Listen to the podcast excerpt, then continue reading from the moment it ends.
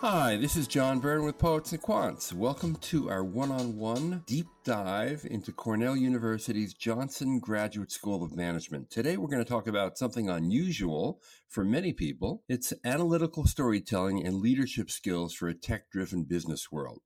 Now, many of you may know that Cornell has a new campus in New York. It's called Cornell Tech. And the Johnson School has a, a one year accelerated tech MBA on that campus. And we have with us today two people who have innovated something rather new that started in that new MBA program at Cornell Tech and has been moved into the traditional two year MBA in Ithaca, New York, the home base of Cornell University. So, welcome Vishal Gaur, who is the Emerson Professor of Manufacturing Management at Cornell, and Drew Pascarella, who graduated from Cornell with an MBA back in 2001 and is Associate Dean for MBA programs and a Senior Lecturer of Finance. Welcome.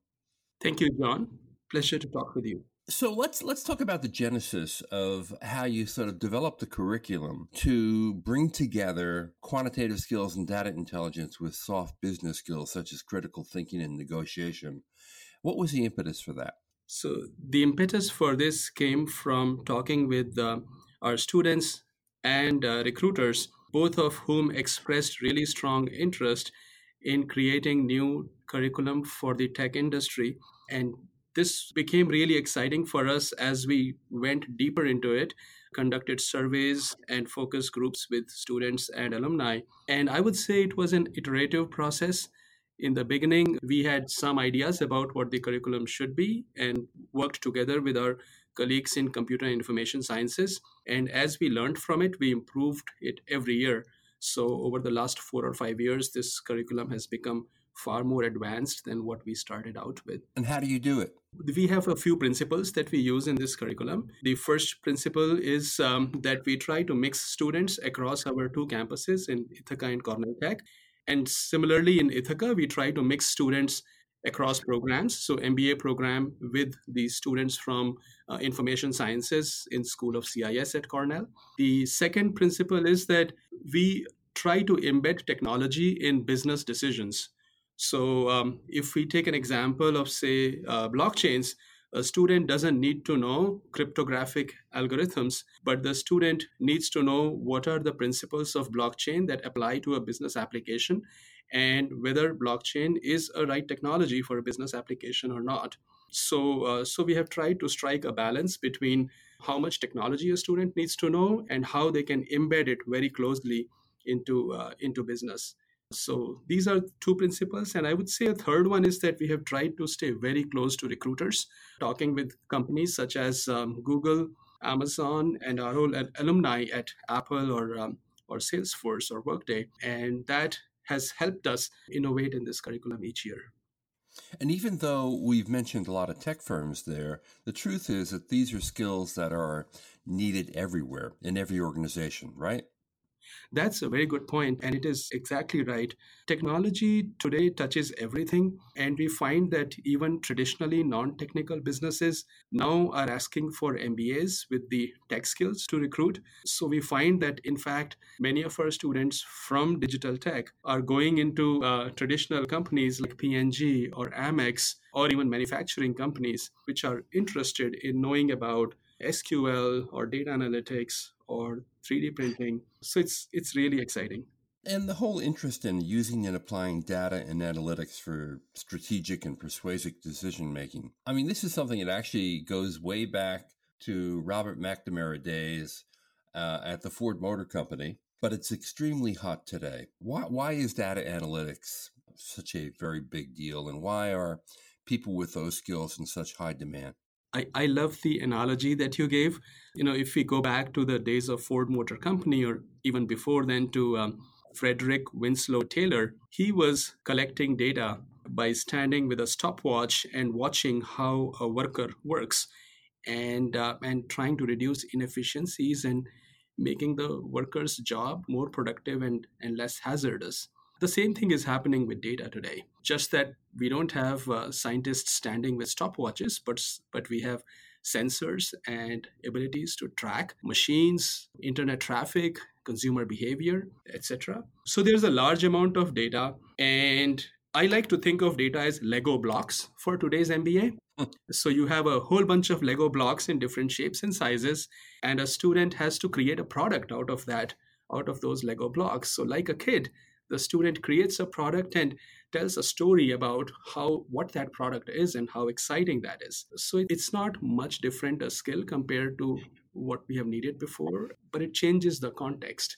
And i guess today the big difference is the amount of data. In many cases it's overwhelming and there are many companies who don't really know what to do with it right? Yes that's exactly right. And that's why i said lego blocks because the number of different types of lego blocks is just so large. And uh, data is overwhelming. We have students for uh, create um, a product using data from Yelp, and they create different kinds of products. So, um, for example, one team said, "We have a huge database with lots of tables from Yelp. Can we use it to figure out where to open a new Chinese restaurant?" so uh, it's good to see students work on these things. How do you figure that one out? It's interesting, and these students are really smart. We um, we gradually give them the skills so they get more and more savvy working with data and then this becomes the capstone assignment for a for a course and I'd, I'd say we're probably in a more advanced stage or, or phase of, of, you know use of big data. It you know in a in a prior phase you had leading companies that use data analytics for to gain a competitive edge over over their peer set and it wasn't widely used to the extent that that we see it today. Today, I think it's it's table stakes for uh, operating in a market and being smart with data is no longer you know the key to competitive advantage. It's a requirement for remaining competitive. So you know, so the the use of big data and the acknowledgement that you need this core capability within the corporate set, I think is is much more widely known today than it was even you know say five ten years ago. And the companies leading the way in shaping our expectations of all this are the Googles, the Facebooks, the Apples, the Amazons of the world, right? So I, I would say a, a, Google and and a Facebook and, and, an Amazon to to some. I mean, certainly they're a huge data company. I'm not sure if they're you know as as uh, our typical consumer would see them as as much of a big data company, but certainly Google and Facebook, I think, have brought into the mainstream that there is a, a massive opportunity to mine and sell data in a way that creates significant value for shareholders and that that has brought the idea into the mainstream and and has taken say management teams that may be not not thinking about big data as a core capability and, and sort of woken them up to the notion that this needs to be core inside of their environment as well. Right. And of course, there are people in the back room who gather data, and there are people in the front room who present it and use it for decision making. And this is where one's persuasive skills in using the data comes into play. So, how do you combine the hard and the soft? So I think one more thing here is that it is not just the large companies, but also the small companies that are playing a really important role in the tech industry. And tech is the really the fastest growing area of employment for our students today. So um, the percentage of students going into tech has gone up fastest for the last three four years. Mm. I think, um, as I said before, the way of combining the hard and the soft is firstly to put together students from different disciplines together in a classroom. Second, to give them business problems that are derived from the real world to work on.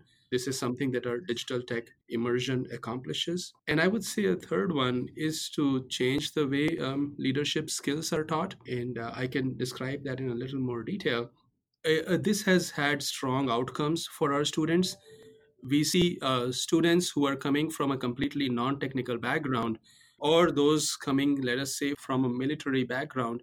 And when they come in, they think they're not technical enough to get into this industry. But after going through the through the curriculum, they get jobs as product managers or technical product managers in, in large and small companies. So it is possible to improve the skill set of a student regardless of where they're coming from and it's and it's possible to make them succeed in this industry with the right type of curriculum. And in the Tech MBA, this is taught, as you just mentioned, in the immersion. In the full year, rather, the two year full time program back in Ithaca, where students get to spend uh, a semester at the Cornell Tech campus in New York. Is it also taught in an immersion format? So, yes. So, we teach uh, digital technology in an immersion format for our first year MBA students in the spring semester. Then, in second year, they can take a bunch of courses in Ithaca and spend a semester at Cornell Tech taking courses in fintech or digital marketing, which my colleague uh, Drew also teaches. Right. Mm-hmm. So this is over several different electives as well. Yes. So uh, we have a few different electives um, that are really interesting in this area. So, for example, there's a course called Designing Data Products, um, where um, students are exposed to different kinds of data sets, and their and their goal is to understand the complexity of data and come up with ways of creating new products based on data. Give us an example of that, a digital product uh, based on data? So uh, I think the Yelp example that I was giving earlier is um, is fits really well. Um, ah, right. So, um, that would be one example of this. Or um, let us say there was a project given to students by a company that had created or collected a lot of supply chain network data, and the company needed help in figuring out how to productize that data and sell it to their customers and our students worked in a team to uh, to figure that out and give advice to the company. There are huge applications of this in uh, digital marketing, in operations, in finance, everywhere.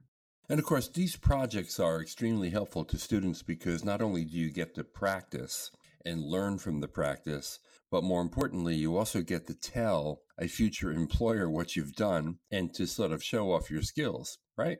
Yes, that's exactly right the many of our students say that having these skills enables them to um, hit the ground running in their jobs and especially in their internships because when they go in and have already been exposed to different kinds of data as drew was describing it becomes easier for them to figure their way around in a new organization form the right kinds of teams and, and work with them to um, effectively. Do you think that in the future you'll teach this the same way? Let's say three to five years out, or will we learn a lot more and and maybe this will evolve in ways that we can't even imagine today? I would go with um, your last point. I think it will evolve in ways that we could not cannot imagine today. In the same way as it has evolved in ways that we could not imagine five years back. One area that I think is becoming more and more important is leadership skills that are needed for um, working effectively in the tech industry. We have come to realize that students need a different style of leadership for this industry. It has a few characteristics. So, for example, students need to be non hierarchical for tech industry. They need to figure out how to manage through daily change effectively. They need to be adept at working in situations where job descriptions are boundaryless and the success in an organization is more initiative driven rather than structure driven, or where um, group interactions can be difficult because people come from very different backgrounds and skill sets. We feel that working with these types of environments and creating leadership skills for these environments will be key for students going forward. And a really interesting aha here for us is that even the traditional non technical industries are now going towards this kind of leadership model. So we, we are focusing a lot of energy in this uh, area. That's true because, as you point out, uh, people are working all over the world and they're working in culturally diverse, geographically diverse teams and uh, with very different value systems in many cases. And what one person says in one culture may be interpreted very differently in another culture. Yes, yeah, culture is a part of it, and uh, skills are another part of it. So, let's say if my if my company is deciding whether to put my data on a cloud, then that decision requires bringing together engineers, data security experts, and managers and how well they work together as an interdisciplinary team is uh, is a big driver of the success of that outcome. Our, our, students are becoming more and more familiar with that type of decision making as well as um, uh, working in those kinds of uh, cross disciplinary teams so that they can harness everybody's energy and everybody's skills uh, towards the task.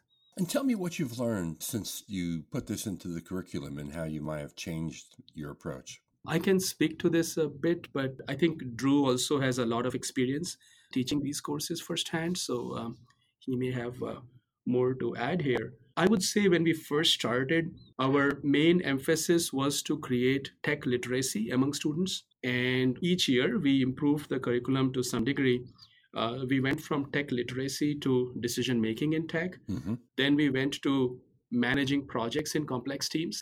And now we are trying to focus on leadership skills and sourcing the right kinds of projects from our corporate partners so that the greatest value comes to student because so i mean that's another dimension because in initial years our corporate partners also didn't know how to best use the ability of mba students and they would give a project that may be a little too unstructured but with experience we have gotten better at that. Yeah i, I would say in, adding on to that you know in terms of what we what we've learned and, and the evolution of our, our curriculum as we continue to learn you know, I, I don't think we think about these skills as um, individual siloed skills that we hope somebody has and takes away before graduation. We we're providing them in a foundational way, and then providing several opportunities to practice those skills in this performance learning environment, which includes the immersions and the intensives and any practicum that would involve a field project, as Vishal mentioned. So the the practice of these skills in a controlled environment under the tutelage of a professor and industry professor professionals that we invite into the classroom in the academic environment I think that's really where the power lies. You know, providing somebody with data analytics skill without the context and the ability to practice it and and to lead a team that's solving a business problem has muted response. But when you incorporate all of those uh, together, you really create a very powerful student and graduate of Johnson that can go out and make a difference early. And and we're proud that we're seeing we're seeing a lot of that today. That sounds good. And I think that's apt because, after all, what you are doing is you're also embedding uh, hard and soft skills in uh, a given student and using these different approaches to, to make it happen is the magic. Mm-hmm. yep. All right. Well, uh, listen, thank you so much. That was a terrific discussion. Vishal, thank you. And Drew, thank you as well. This is John Byrne with Poets and Quants. Thanks for joining our deep dive into Cornell University's analytical storytelling leadership skills for a tech driven business world. Thanks for listening.